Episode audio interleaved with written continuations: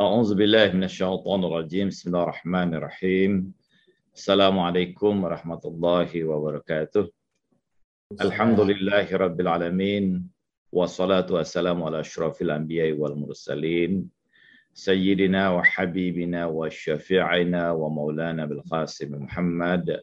اللهم صل على محمد وعلى محمد وعلى أهل البيت الطيبين الطاهرين وأصحابه الميامين المنتجبين. Rabbi syrah li sadri wa amri wa hlul lisani. Alhamdulillah sahabat semua pecinta ilmu malam hari ini kita berjumpa dalam kajian dari Miskat. Kita belajar sama-sama belajar tasawuf. Istilah tasawuf ini mungkin sudah sangat akrab di telinga kita, dan kita selalu, bahkan mungkin di antara kita ada yang sudah menempuh perjalanan tasawuf ya, sudah melakukan suluk, sudah melakukan proses ruhania dalam dan bahkan mungkin sudah menjadi seorang sufi ya. Tetapi perkenankanlah pada kesempatan kita ini kita ingin belajar sama-sama membuka satu khazanah Islam yang sangat luar biasa. Khazanah Islam yang sangat kaya khazanah Islam yang kadang jarang disentuh oleh kita semua. Apalagi belakangan ini kecenderungan yang terjadi pada keislaman masyarakat kita lebih kepada hal-hal yang sifatnya tekstual, lebih kepada hal yang sifatnya zohir, pendalaman terhadap hal yang lebih dalam menyentuh batin kita mungkin sangat jarang jadi perhatian dari masyarakat kita saat ini. Uh, saya ingin mulai ini dengan satu kisah dalam sebuah buku The Varieties of Religious Experiences. Ya. Beragam pengalaman keberagamaan.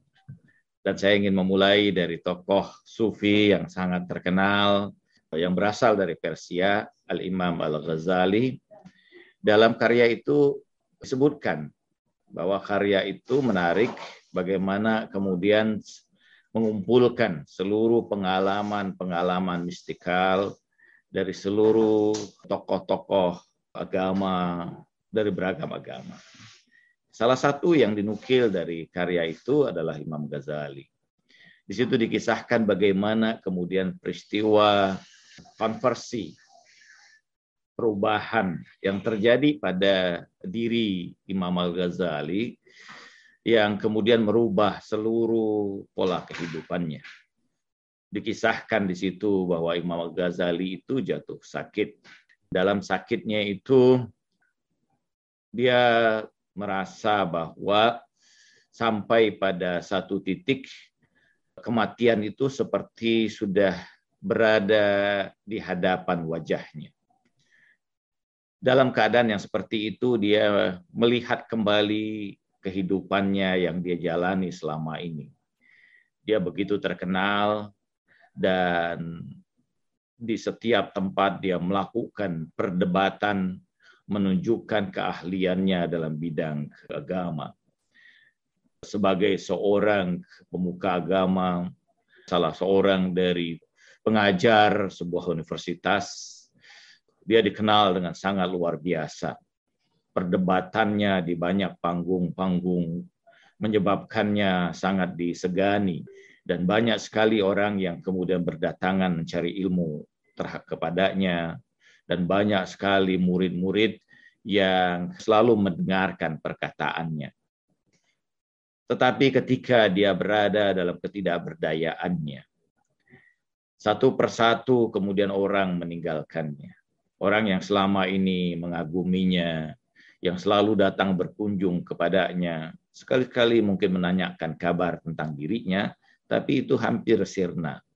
Dan di satu saat itu, dia merasakan dalam kesendirian yang sangat di antara tangan kematian. Dalam keadaan yang seperti itu, dia berkata kepada Tuhan, "Ya Allah, sekiranya saat ini kau mencabut nyawaku, maka aku pasrahkan seluruh diriku. Aku merasa seluruh yang telah aku lakukan adalah sesuatu yang sia-sia, yang tidak lebih hanya mengangkat kedudukanku di hadapan manusia di dunia.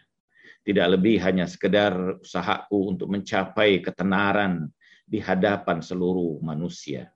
Saat ini aku adalah Al-Ghazali yang tidak berdaya dalam hempasan kematian di tangan malaikat maut. Aku menyerahkan diriku sepenuhnya kepadamu. Sekiranya engkau cabut nyawaku pada saat ini, aku memohon liputan kasih sayangmu. Dalam keadaan kepasrahan yang seperti itu, kata Al-Ghazali, dan hendak merasakan kemudian tangan kematian perlahan mungkin mencabut ruhnya, dia merasakan hal yang luar biasa. Tiba-tiba dia merasakan aliran rasa hangat menjalar ke seluruh tubuhnya, meliputi dirinya.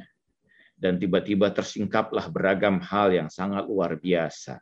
Dia saksikan hal-hal yang tidak pernah dia dapatkan sebelumnya dia mendapatkan sebuah pencerahan yang sangat luar biasa dan mendapatkan sebuah keagungan yang membuat segala hal yang telah terjadi dalam kehidupan ini menjadi tidak bernilai di hadapan peristiwa yang dia alami. Dalam keadaan yang seperti itu dia berkata, Tuhan, sekiranya kau beri nyawa bagiku untuk meneruskan kehidupan, maka aku akan tinggalkan seluruh apa yang pernah aku lakukan. Aku akan hanya menjadi hamba di hadapan hamba Tiba-tiba dia merasakan hal yang luar biasa kehangatan itu dan seiring kehangatan meliputi dirinya kelumpuhan, rasa berat yang luar biasa yang dirasakan di tubuhnya perlahan kemudian sirna dari tubuhnya.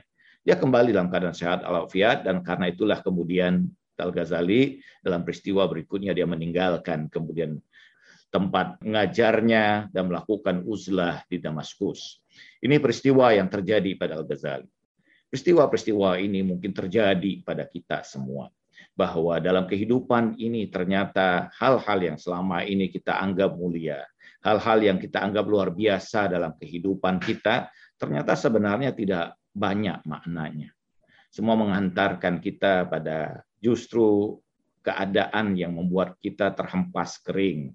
Ada rasa kepiluan dalam diri kita ada kerinduan akan sesuatu yang hilang dari diri kita. Kita melakukan upaya untuk mencari makna dalam kehidupan kita. Dan banyak orang terhempas dalam kehidupan ini di puncak kejayaan mereka. Mereka hilang orientasi kehidupannya karena merasa bahwa hakikat yang dia harapkan sebenarnya ternyata di ujung-ujung kehidupannya bukanlah yang selama ini dia usahakan. Proses ini adalah proses pengenalan diri, proses di mana seseorang itu mengenali ada hal yang hakiki di dalam dirinya ini yang tidak digapai selama ini.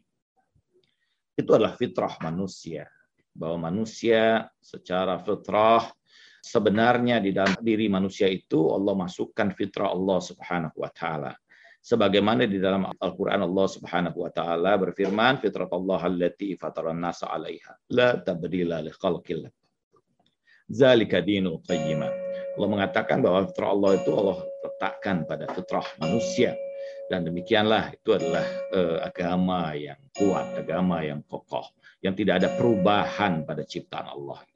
Ketika seseorang itu menjauhi fitrah hakiki batin dirinya, maka pada hakikatnya dia merasakan kedahaga yang luar biasa. Dia merasakan bahwa segala sesuatu yang dia tempuh ternyata di ujung-ujung dari kehidupannya itu menjadi sesuatu yang tidak bernilai dan sesuatu yang sia-sia. Bahwa pencarian kita pada sesuatu yang sifatnya zohir ini, sesuatu yang material ini adalah karena hakikat dari hal-hal yang material ini sifatnya berubah mengalami perubahan, keterbatasan. Karena itu bahwa membuat kita merasa bahwa apa yang kita harapkan tidak terjadi. Semua yang berada itu kemudian menjadi sirna. Nah, di dalam Islam, proses upaya untuk memberikan makna pada segala hal yang zohir ini tentu tidak hanya dalam memandang secara tekstual, tetapi bahwa di balik setiap teks itu ada kandungan-kandungan makna yang lebih dalam. Sebagian para Arif menyebutkan seperti ini. Lil Islam salah darajat atau salah maratib. Bahwa bagi Islam itu ada tiga tingkatan. Fadahiruhul Islam, wa batinuhu iman, wa batinuhu al-ihsan.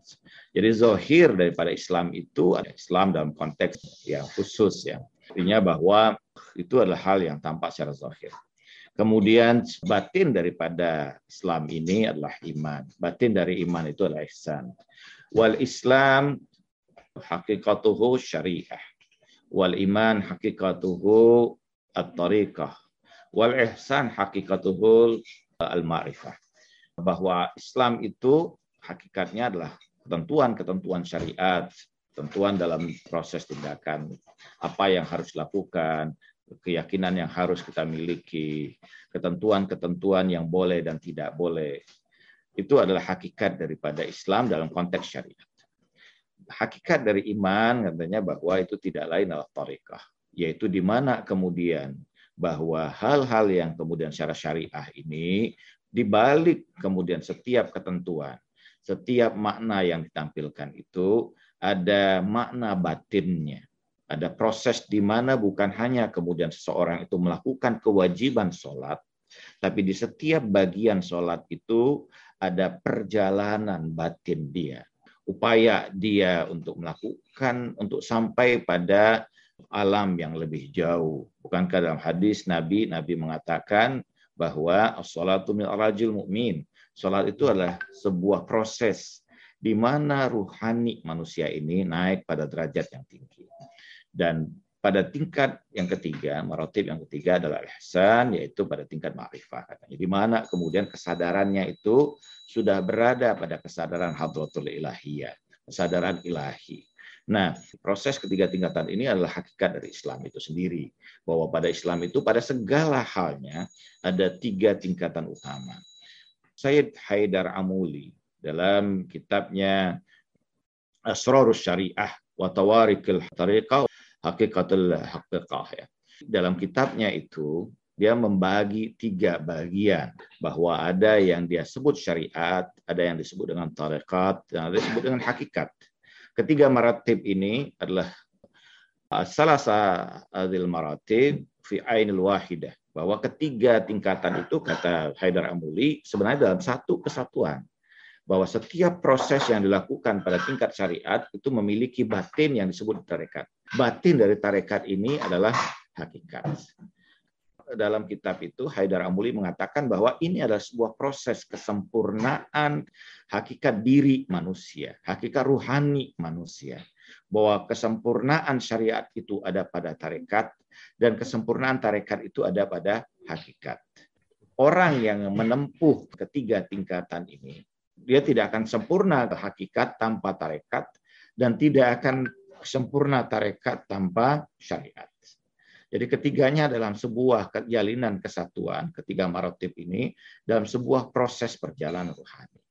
Nah, dalam kehidupan kita, dalam proses ibadah kita, tentu bukan sekedar peristiwa yang boleh tidak boleh yang kita laksanakan. Bukan hanya ketentuan-ketentuan fikih semata tapi bahwa di balik setiap ketentuan itu, di balik setiap peristiwa yang terjadi dalam kehidupan kita, di balik itu semua ada makna yang lebih dalam.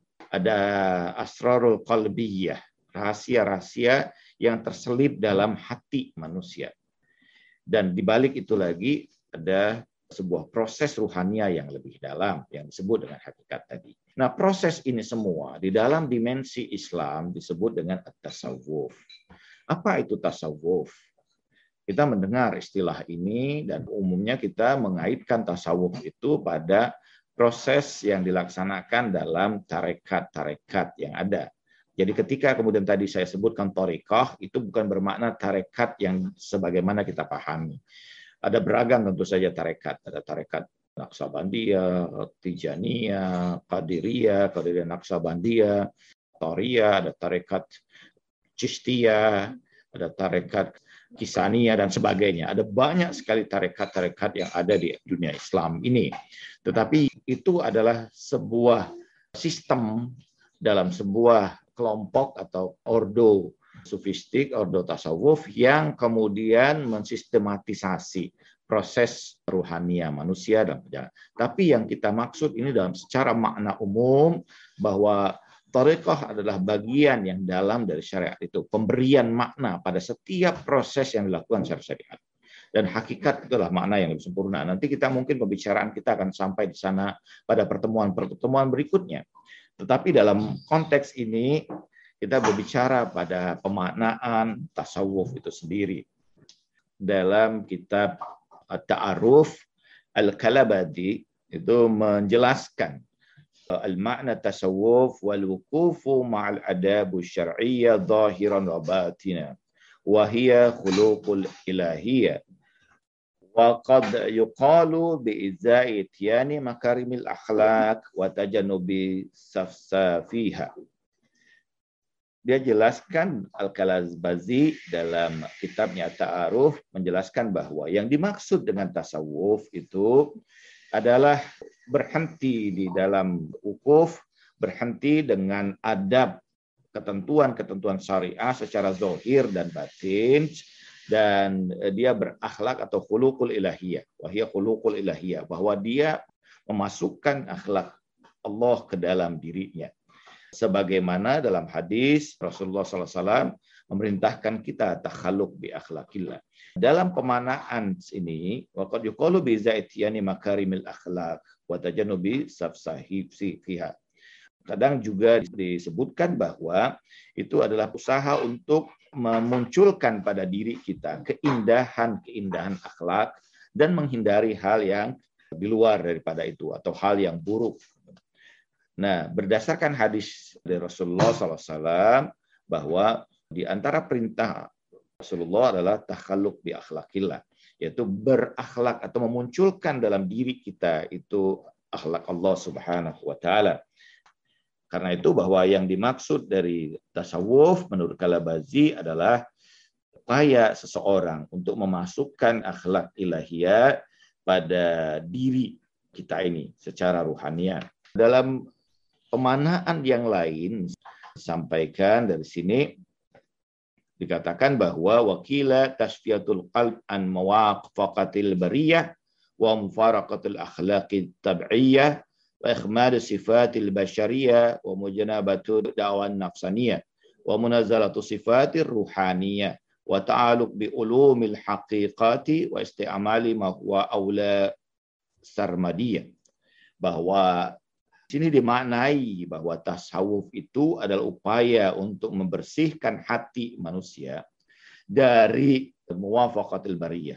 Jadi segala hal yang sifatnya tunduk pada kemakhlukan dan melepaskan akhlak-akhlak tabiiyah, akhlak-akhlak yang rendah, akhlak-akhlak yang sifatnya terikat secara perilaku yang terikat secara material dan kemudian melepaskan dari diri manusia itu sifat-sifat biologis yang ada pada dirinya dan menjauhkan dirinya itu dari beragam klaim, beragam ungkapan-ungkapan atau pemujaan-pemujaan terhadap dirinya.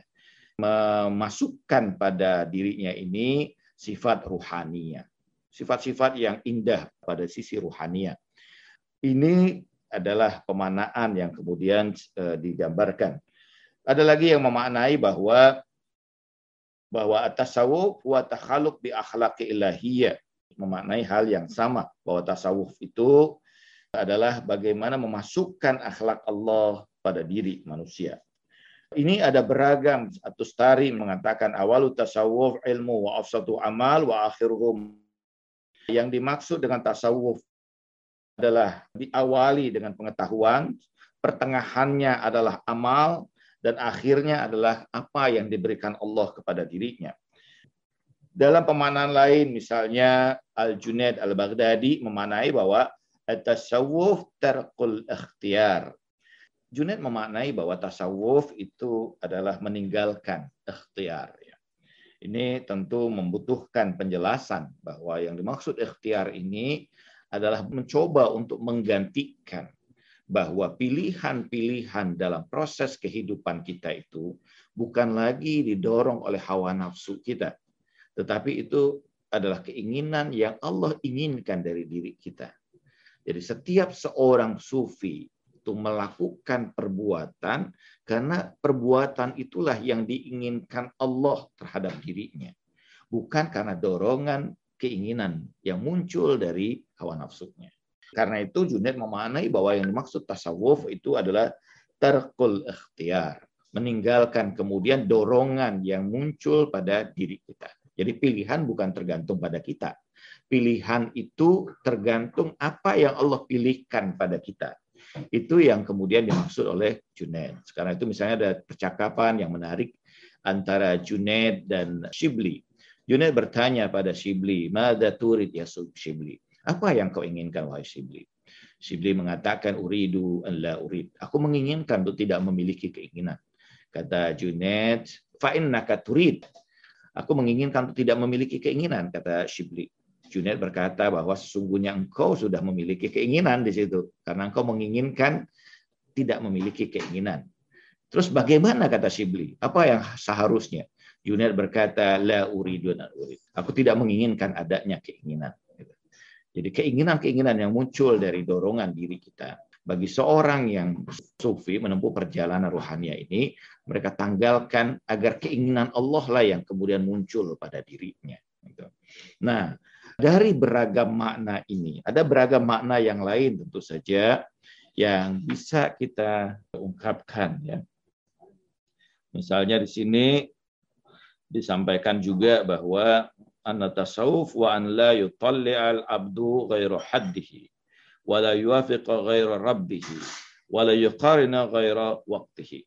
Katakan bahwa ternyatakan di sini bahwa yang dimaksud dengan tasawuf itu adalah seseorang itu tidak memperhatikan atau tidak la yutali abdu ghairu haddihi dia tidak memperhatikan sesuatu yang di luar batas atau kepentingan atau ketentuan yang ada pada dirinya. Jadi sesuatu hal yang kadang-kadang tidak kita perlukan dalam hidup kita itu tidak terlalu perlu juga kemudian kita menjadikan perhatian kita. Problem kita sekarang karena banjirnya informasi, kita tidak lagi bisa memilih mana informasi yang memang memiliki nilai keilmuan padanya mana informasi yang sebenarnya sekedar sampah saja ya, sesuatu yang tidak ada maknanya pada kita. Untuk apa kita kemudian mendengar, oh di sana ada banjir misalnya, oh di sana ada kasus A, oh di situ ada kasus B. Apa kemudian hal yang merubah diri kita dengan adanya kemudian informasi tersebut? Apakah itu akan membawa sebuah pencerahan pada batin kita? Ataukah meningkatkan kemudian kualitas keimanan kita atau derajat keilmuan kita. Sama sekali bahwa informasi yang seperti itu tidak lain kemudian memenuhi alam pikiran kita yang sebenarnya tidak memiliki makna apa pun.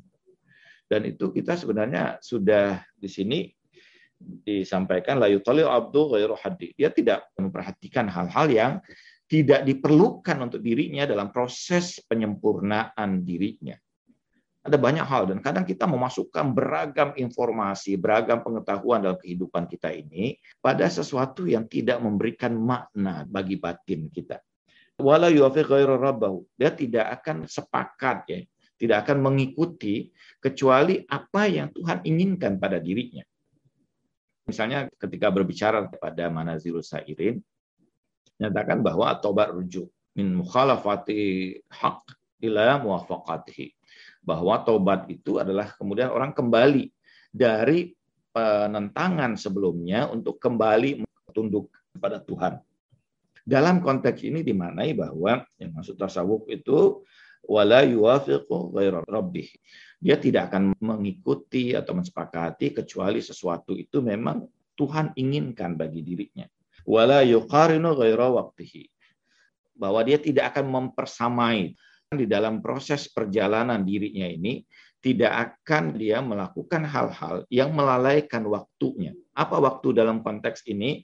Waktu dalam konteks tasawuf yang dimaksud waktu itu adalah kebersamaan antara dirinya dengan Allah Subhanahu wa taala. Karena itu misalnya dalam dunia tasawuf, dosa yang paling besar itu adalah riflah.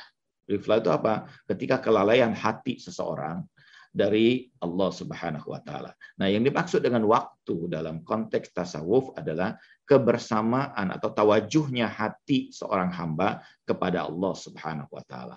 Dari beragam makna ini kita bisa mendapatkan satu makna yang yang lebih dalam bahwa yang dimaksud tasawuf itu adalah upaya proses pemaknaan terhadap syariat dalam makna yang lebih batin, dalam upaya pembersihan, penjernihan batin kita untuk memasukkan akhlak Allah pada diri kita.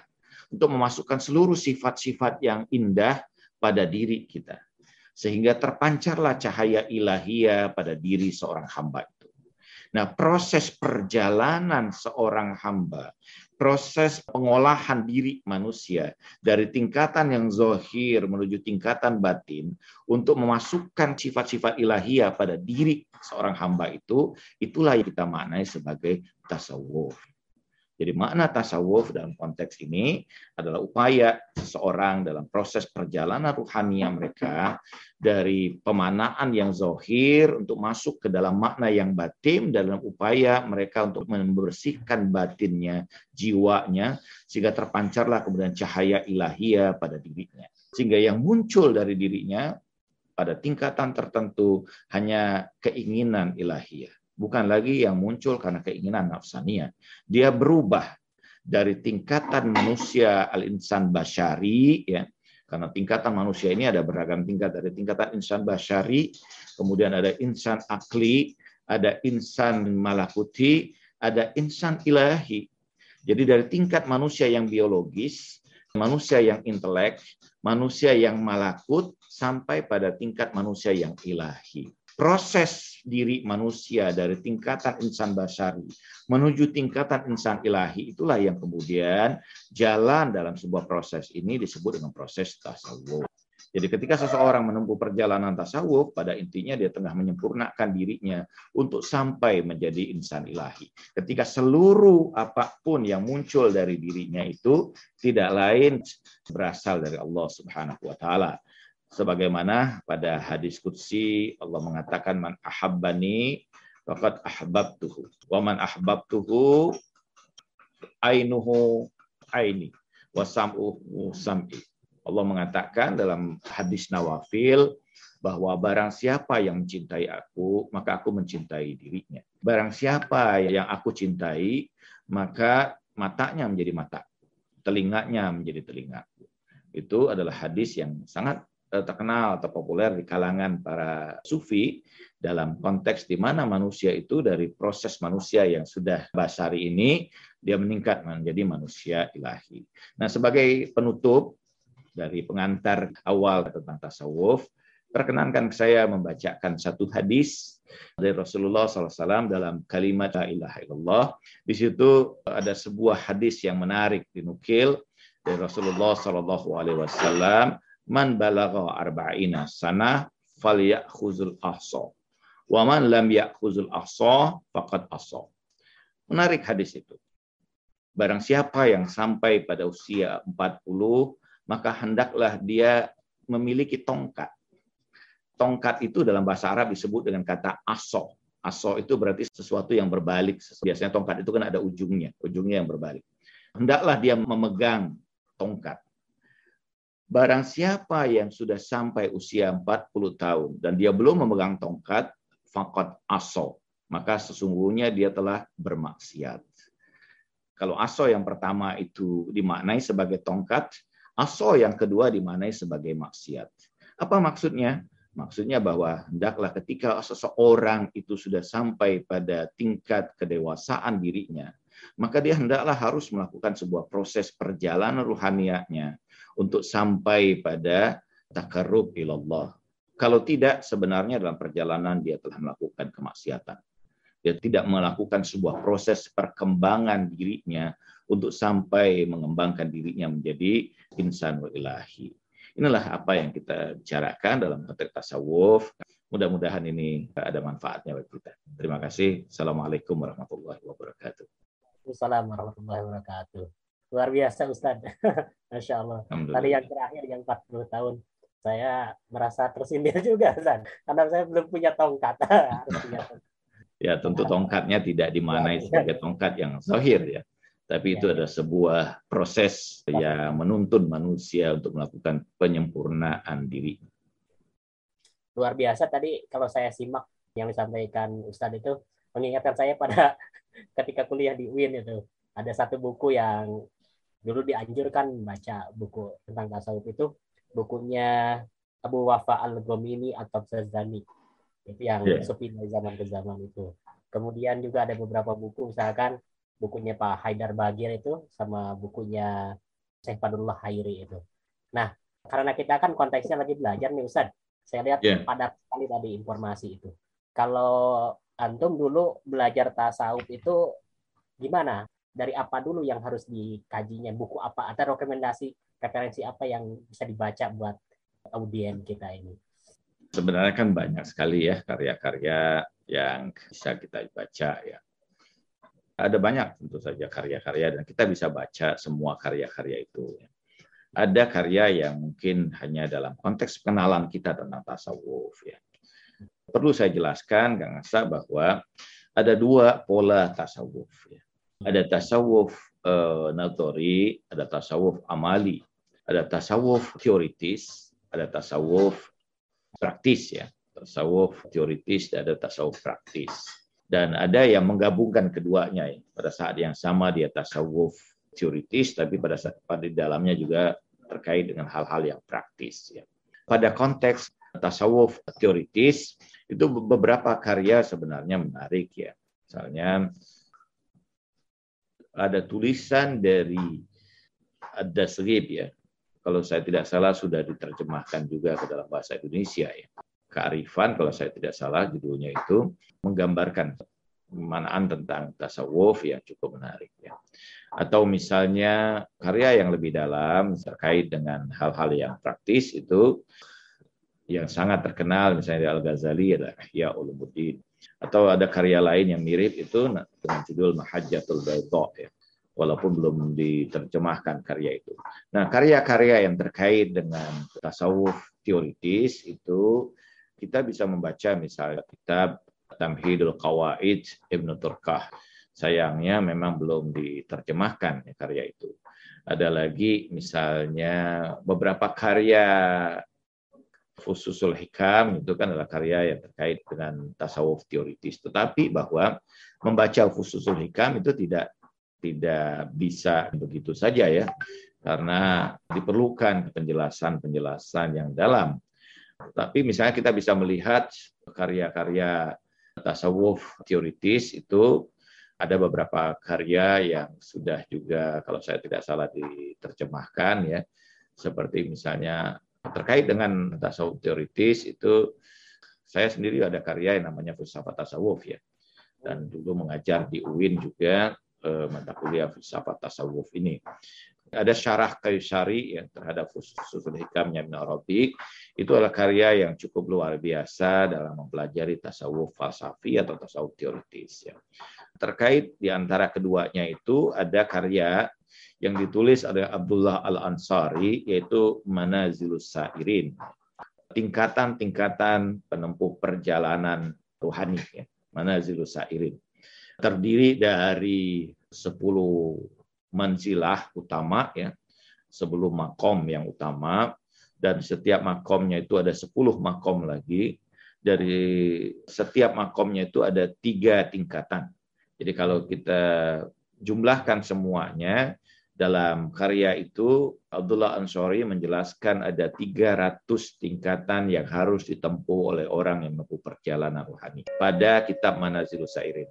Ada banyak syarahnya, ada banyak komentarnya. Misalnya syarah Abdul Razak Al-Kashani yang sangat terkenal terhadap Manazilus Sairin. Ada lagi syarah At-Tilmisani ya terhadap Manazilus Sairin. Ada yang ditulis oleh Ibnu Qayyim Al-Jauziyah, salah satu tokoh murid dari Ibnu Taimiyah yang kemudian terperosok pada tasawuf karena berusaha menjelaskan karya ini sehingga dia menjadi satu karya yang luar biasa itu ada tiga jilid ya dengan judul menarik Madarijus Salikin fi Manazil Iyyaka Na'budu wa Iyyaka Nasta'in tingkatan seorang salik dari makom Iyyaka Na'budu menuju makom iya karena stain. Itu adalah syarah dari Manazilus Sairinnya Abdullah Al-Ansari. Ada tiga jilid ya kalau saya tidak salah karya tersebut. Dia menjelaskan dengan sangat indah Ibnu Qayyim Al-Jauziyah itu yang tadinya dia ingin mengkritisi tasawuf tapi kemudian terjerumus dalam tasawuf dan menjadi pensyarah luar biasa dari karya Manazilus Sairin ini. Ada banyak lagi karya-karya lain yang mungkin bisa kita eh, baca. Ada dua penanya nih. Ya, silakan. Yang pertama dari Pak Ahsin Muhammad. Beliau bertanya, saya pernah membaca bahwa Imam Jafar Sodik alaihissalam menyalahkan seorang sufi. Apakah benar bahwa Imam Sadik pernah menyalahkan seorang sufi? ada banyak sekali ya sebenarnya yang mengkritisi sufi bahkan Ibnu Arabi sendiri misalnya dalam Futuhatul Makiyah itu banyak mengkritisi sufi. Demikian juga misalnya Mula Sadra dalam kitabnya Al-Hikmah Muta'aliyah fil Asfar Al-Aqliyah Al-Arba'ah mengkritisi kepada sufi ya. Kita perlu melihat itu secara kritis karena ada sufi-sufi yang menggunakan tasawuf ini untuk justru kepentingan-kepentingan duniawi mereka ya. Ada kalanya juga pada hal tertentu mereka membuat ajaran-ajaran yang kadang menyebabkan menjadi salah diartikan ya artinya kemudian menampilkan tindakan-tindakan yang seakan kadang bertentangan dengan syariat. Dan ini yang kemudian dikritisi ya. Dalam satu peristiwa Imam Ja'far As-Sadiq itu memakai pakaian yang begitu indah sehingga ketika masuk Sufyan Ats-Tsauri dia bertanya Dakhala Sufyan Tsauri ala Abi Abdullah alaihi salam fara'a alaihi thiyabu bayda ka'annaha gharqi al-bait faqala lahu inna hadha libas laisa min libas. Sufyan ats-Tsauri itu melihat Imam Ja'far as-Shadiq memakai pakaian putih yang sangat indah sehingga seperti kemudian menampilkan cahaya. Sehingga Sufyan berkata dan itu terlihat mewah ya, luar biasa.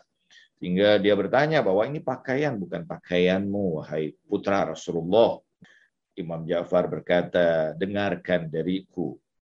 Aku akan mengatakan kepadamu sebuah kebaikan yang sekiranya engkau meninggal dunia setelah itu kau meninggal dunia dalam kebaikan. Imam Ja'far berkata bahwa aku akan menyampaikan kepadamu bahwa sesungguhnya kamilah yang berhak atas keindahan.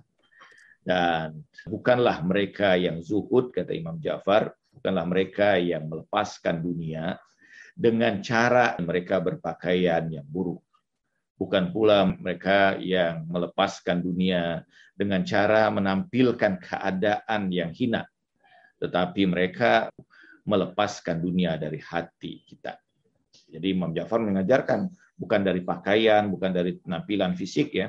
Kemudian betul beberapa waktu kemudian datang beberapa orang kepada Imam Ja'far As-Sadiq yang mengaku sebagai zuhad sebagai orang-orang yang ahli zuhud. Imam Ja'far mengatakan, akulah yang paling zuhud di antara kalian. Pada saat yang sama Imam menampilkan pakaian yang indah.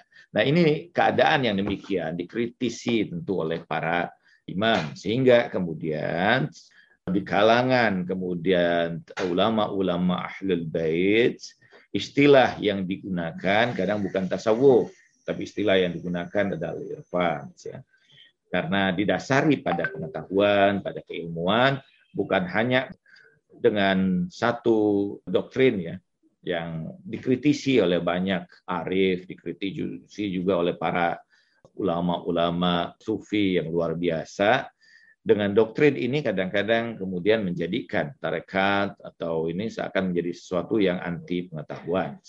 Ada satu doktrin ya bahwa uh, asalik di mursyid, al janaza di ghasil. Itu doktrin yang kadang digunakan. Bahwa seorang salik di hadapan mursyidnya itu bagaikan jenazah di hadapan orang yang memandikannya. Dan ini yang dikritisi.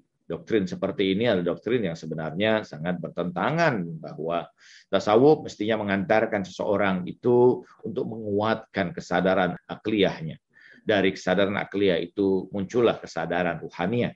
Dari kesadaran ruhania itu muncullah makrifat ya. Begitu kan. Kuncinya memang tasawuf yang sesungguhnya adalah yang menyadarkan pada pemikiran kita, kemudian hati kita terjaga dan Ada pertanyaan lagi, ini dari Pak Repi Ardi. Apakah dengan istikharah kita belajar memahami kehendak ilahiyah?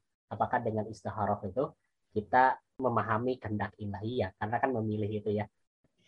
Istikharah itu sesuatu yang cukup penting ya bahwa kita berusaha dalam kehidupan kita, dalam tindakan kita untuk melibatkan Allah dalam pilihan-pilihan kehidupan kita. Bukan didasarkan hanya karena dorongan keinginan kita semata dalam memutuskan sesuatu. Jadi karena itu melatih supaya kita untuk menjatuhkan pilihan atas dasar pilihan Allah, salah satu di antaranya tentu dengan istikharah.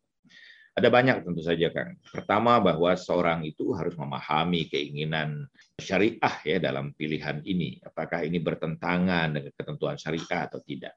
Ketika dia memilih itu dengan ketentuan yang benar menurut syariah, pada hakikatnya dia telah berusaha untuk menetapkan pilihan berdasarkan pilihan Allah Subhanahu wa taala dalam pilihan-pilihan ikhtiari, misalnya dalam pilihan-pilihan yang kemudian di situ kita bingung dalam memutuskannya, maka kemudian kita memilih dengan cara melakukan istikharah untuk melibatkan dengan harapan bahwa Allah Subhanahu wa taala membuka petunjuk bagi kita mana yang sesungguhnya diinginkan oleh Allah. Dalam satu kisah yang menarik, ada seorang pedagang yang datang kepada Imam Ja'far As-Sadiq. Dia memohon kepada Imam Ja'far As-Sadiq bahwa untuk dilakukan istikharah baginya karena dia hendak melakukan perjalanan perniagaan. Imam melakukan istikharah dan imam mengatakan bahwa itu buruk. Tetapi karena dorongan hawa nafsunya dalam berniaga, dia melalaikan istikharah Imam Ja'far itu. Dia melakukan perniagaan dan perniagaannya menguntungkan. Setelah itu datang lagi ke Madinah berjumpa dengan Imam Ja'far Sodik dan berkata kepada Imam, "Iya Aba Abdullah, aku sudah melakukan perjalanan perniagaan. Istikharahmu mengatakan bahwa perniagaan buruk, tetapi aku mendapatkan keuntungan yang berlimpah." Imam mengatakan, "Betul, tetapi tidak akan kau ingat bahwa di dalam perjalananmu karena kau tergesa-gesa dan takut keadaan membahayakanmu dan takut bahwa tempat itu membahayakanmu, engkau meninggalkan sholat subuh. Padahal kata Imam Ja'far Sodik bahwa sholat subuh yang dilakukan itu lebih baik dari seluruh keuntungan perniagaan yang kau peroleh. Ini menarik bahwa imam melihat dengan kacamata yang berbeda ya, kacamata Allah Subhanahu wa taala. Sementara orang ini melihat dengan kacamata material, kacamata zohirnya semata.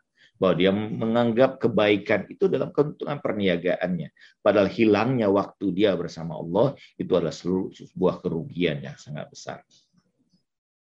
Ustaz, ini ada pertanyaan lagi, tapi ini masih terkait dengan perbedaan antara tasawuf dan irfan. Dia menyebutkan katanya kalau istilah sufi atau tasawuf itu kan di, di mazhab sunni berkembangnya. Sedangkan di al adalah irfan. Apa sih yang pembeda tasawuf dan irfan. Baik, pertama istilah irfan ini baru belakangan ditemukan ya.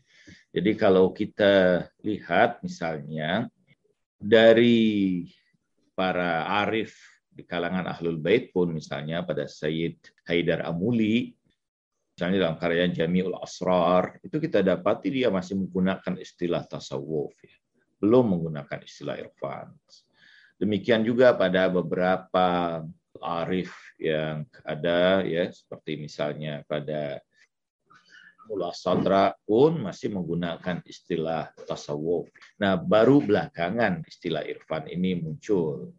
Sebagian merujukkan bahwa istilah irfan itu kepada Imam Khomeini rahmatullah alaih ya.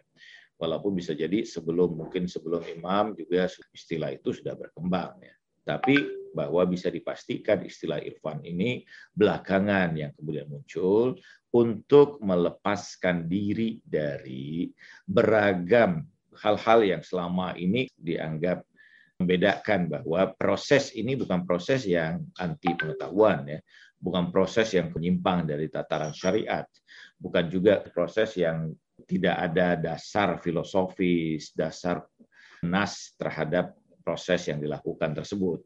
Nah, untuk melepaskan itu, membedakan itu semua, maka digunakanlah belakangan istilah irfan. Tapi istilah ini adalah istilah yang muncul berikutnya ya. Mungkin paling lama juga 100 tahun ke belakang ya kita temukan istilah irfan itu mulai digunakan. Bahwa sebelumnya para arif dari kalangan ahlul bait pun menggunakan istilah yang sama yaitu tasawuf. Ini masih nyambung dari Pak Dedi Novi ini yeah. terkait dengan konsistensi implementasi atau penerapan irfan dalam rutinitas keseharian.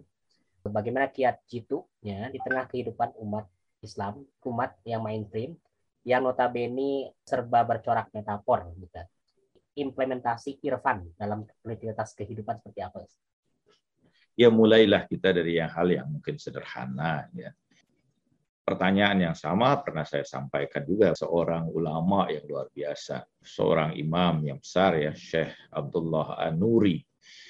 Dia mengatakan di antara hal yang paling mendasar adalah pada tingkat awal untuk kita semua yaitu tarkul muharramat, meninggalkan hal-hal yang diharamkan Allah Subhanahu wa taala. Itu adalah sesuatu yang mendasar ya dalam proses kita proses berikutnya yang berkembang tentu itu dengan taufik dari naya dari Allah Subhanahu wa taala. Yang kedua bahwa ini tidak bisa kita menyatakan bahwa ini sesuatu yang sederhana ya. Artinya bahwa seorang harus no pain no gains ya. Harus ada sesuatu yang memang kita harus korbankan dalam proses ini. Artinya bahwa kalau kita membiarkan diri kita terus berputar dengan beragam urusan kehidupan kita secara material ya, tanpa berusaha untuk memberikan ruang bagi diri kita, memberikan waktu yang khusus bagi diri kita untuk mengolah ruhani kita, maka kita akan pada akhirnya di ujung kehidupan kita akan kecewa ya bahwa kita ternyata tidak sampai ke mana-mana. Imam Ali yang sangat luar biasa, yang tentu kita menyebutnya sebagai manusia sempurna, pernah menyampaikan keluhannya. Duhai, betapa panjangnya perjalanan, betapa pendeknya usia. Perjalanan ruhania itu membutuhkan waktu yang panjang, membutuhkan proses yang luar biasa, sementara waktu kita sangat sedikit untuk ada di dunia ini. Apalagi kita baru memulainya setelah saat ini. Ya. Tetapi paling tidak bahwa sebagaimana dinyatakan bahwa tidak ada kata terlambat. Ya tapi kita tentu harus sebagaimana misalnya tokoh-tokoh besar yang mencapai derajat ruhania yang luar biasa, mereka berani mengorbankan banyak hal untuk mencapai proses yang luar biasa. Coba lihat misalnya Al-Ghazali bagaimana meninggalkan beragam hal yang selama ini untuk menempuh suatu proses yang baru. Demikian juga Mullah Sadra itu melakukan uzlah selama 14 tahun di Kahak sampai dia mencapai derajat sebagai mula sadra yang dikenal kemudian. Ya. Artinya orang harus melakukan sebuah proses dalam diri mereka, walaupun tidak se atau seluar biasa mereka ya, tapi paling tidak ada sebuah usaha bagi kita untuk membersihkan diri kita. Dalam hadis Rasulullah SAW mengatakan bahwa man akhlasa lillahi arba'ina sobaha fal yakhruj eh, hikmah min qalbihi ila lisanih Barang siapa yang berusaha untuk menjaga keikhlasan hatinya itu selama 40 pagi, maka akan keluar hikmah dari hatinya menuju lisannya. Kita akan berusaha dengan beragam tuntunan-tuntunan yang telah diberikan, misalnya melalui doa-doa, melalui usaha-usaha, dan hal-hal yang mustahab yang mungkin bisa kita lakukan, itu semua akan merubah rohani kita. Uh, saya ingin uh, ke sejarah ini. Tokoh Sufi, kalau yang pertama itu kan pelakunya adalah Imam Ali Zainal Abidin ya, yang menerapkan itu. Kalau masa generasi awal, generasi Rasulullah SAW itu yang betul-betul melaksanakan praktik-praktik zuhud, riadoh dan sebagainya siapa selain Rasulullah SAW?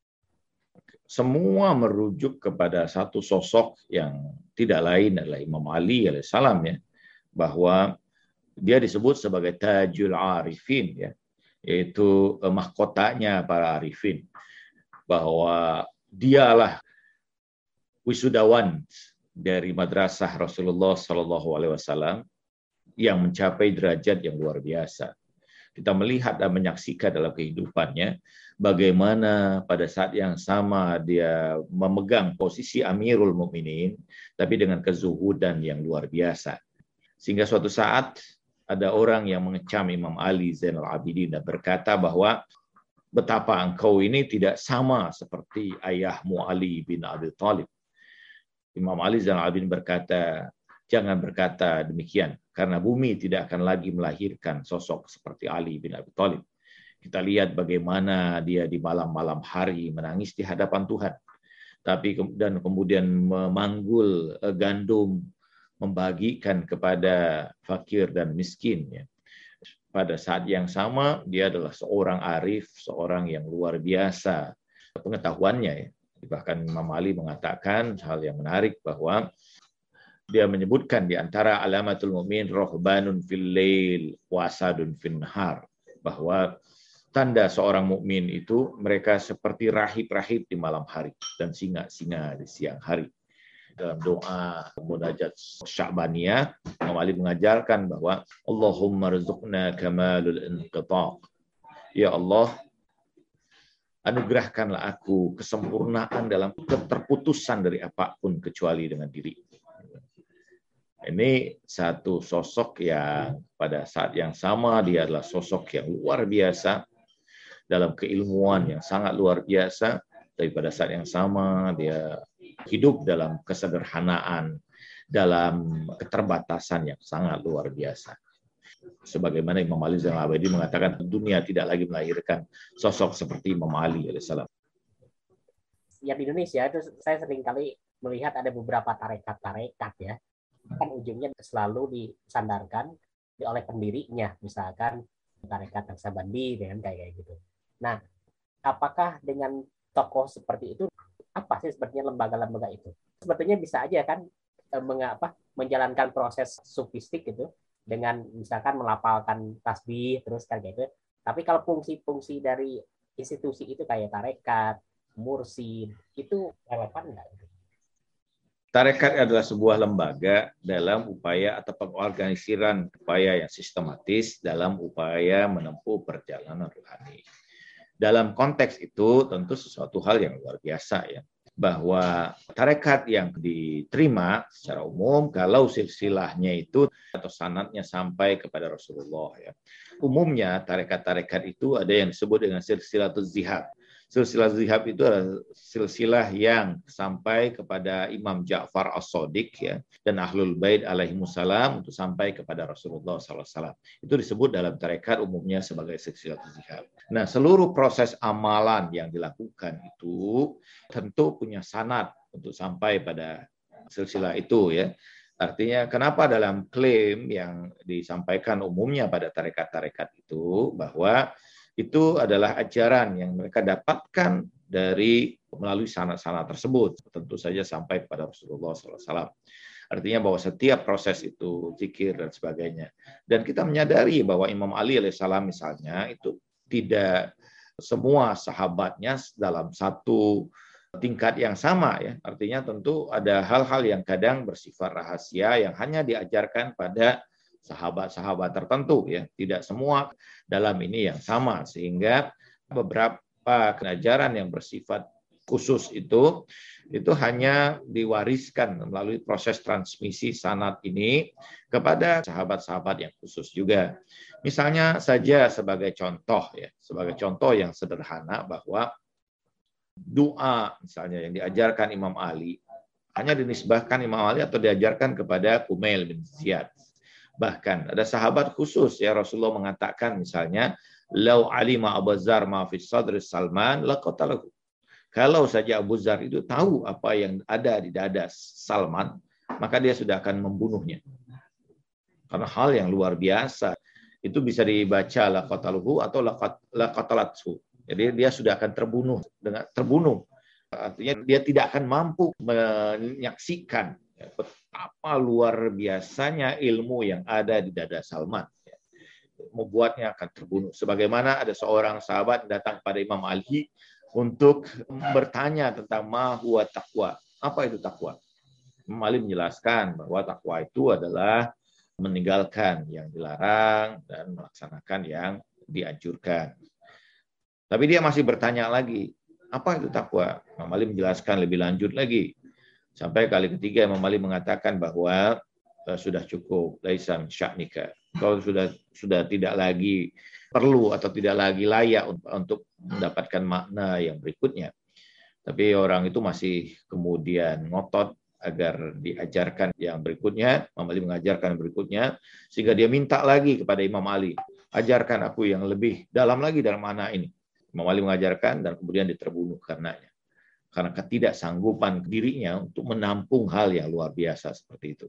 Jadi artinya bahwa transmisi itu terjadi dan tentu tidak semua sahabat menerima dalam pola yang sama dan ada hal-hal yang sifatnya tentu rahasia yang hanya diajarkan melalui sahabat-sahabat tertentu.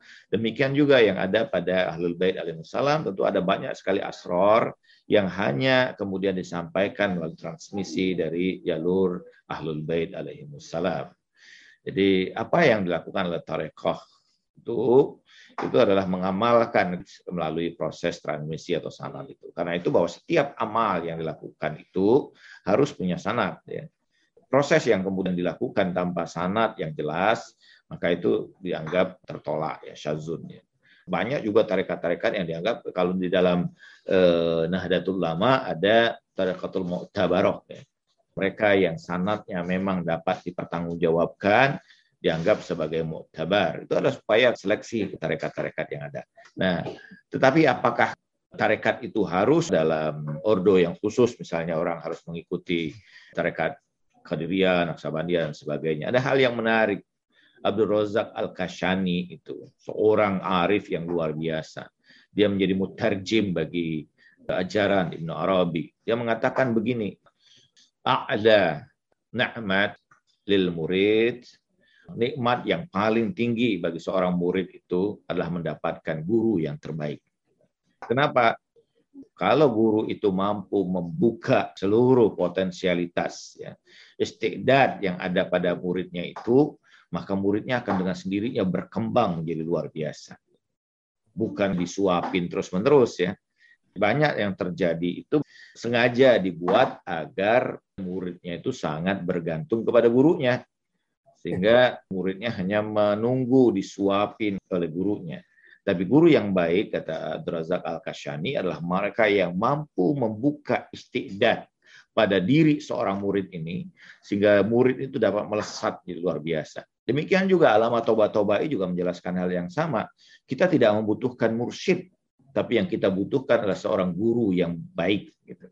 Itu pernyataan dari alamat toba-tobai yaitu bahwa guru yang baik itu dia membuka istidat yang ada pada diri muridnya, memberikan penjelasan yang memang memadai, mengantarkan muridnya itu seperti seorang ayah yang mengajari anaknya bersepeda, tapi ketika anaknya itu sudah mampu menjaga keseimbangan, dia mampu melesat dengan sendirinya. Itulah yang dilakukan oleh guru yang baik. Jadi bukan menuntun terus-menerus anak itu tetap dengan sepedanya dan dijaga supaya dia jangan terjatuh terus-menerus. Itu bukan guru yang baik. Guru yang baik itu adalah guru yang dia melatih anak itu dengan beragam hal yang ada potensialitas yang ada pada diri anak sehingga anak itu bisa melesat bahkan bisa jadi melebihi gurunya. Ada kisah yang menarik. Satu saat Ibnu Sina tengah belajar dan gurunya tidak datang, tidak datang terlambat sehingga riuhlah kemudian kelas itu. Ibnu Sina mengatasi itu, padahal dia adalah murid yang paling kecil, dengan mengajarkan kepada teman-temannya. Sehingga teman-temannya takjub luar biasa. Di hari kedua, gurunya tidak datang, sehingga teman-temannya menuntut Ibnu Sina untuk mengajar kepadanya. Dan di hari ketiga hal yang sama terjadi. Dan kemudian mereka sepakat untuk mendatangi gurunya. Dan mereka bertanya kepada gurunya, apakah engkau sakit? Gurunya mengatakan aku tidak sakit. Tapi kenapa engkau tidak datang ke majelis tempat pengajaranmu? Gurunya itu berkata, aku datang di hari pertama itu. Tapi aku datang terlambat dan aku menyaksikan Ibnu Sina tengah mengajar dengan ilmunya yang luar biasa. Sehingga aku merasa kalian sudah mendapatkan guru yang lebih baik dariku. Itu satu hal yang menarik bahwa seorang guru yang menarik adalah orang yang mampu mengantarkan muridnya untuk mengaktualisasikan istidad yang ada pada dirinya. Demikian Kang Hasan. Terima kasih Ustaz. Masya Allah. Terima kasih teman-teman semua, Bapak dan Ibu yang sudah menyimak Iskat TV. Jangan lupa sebagai murid kita harus belajar mandiri, belajar bagaimana untuk menyempurnakan diri, jangan bergantung pada guru. Tapi kalau belajar pasti di sini di Miskat TV bersama Ustaz Insya Allah. Oke, kita sama-sama eh, tutup dengan membaca salawat. Allahumma salli ala Sayyidina Muhammad wa ala ali Sayyidina Muhammad. Wa ma taufiqi illa billah alaihi tawakkaltu wa ilaihi unib. Assalamualaikum warahmatullahi wabarakatuh. Waalaikumsalam warahmatullahi wabarakatuh.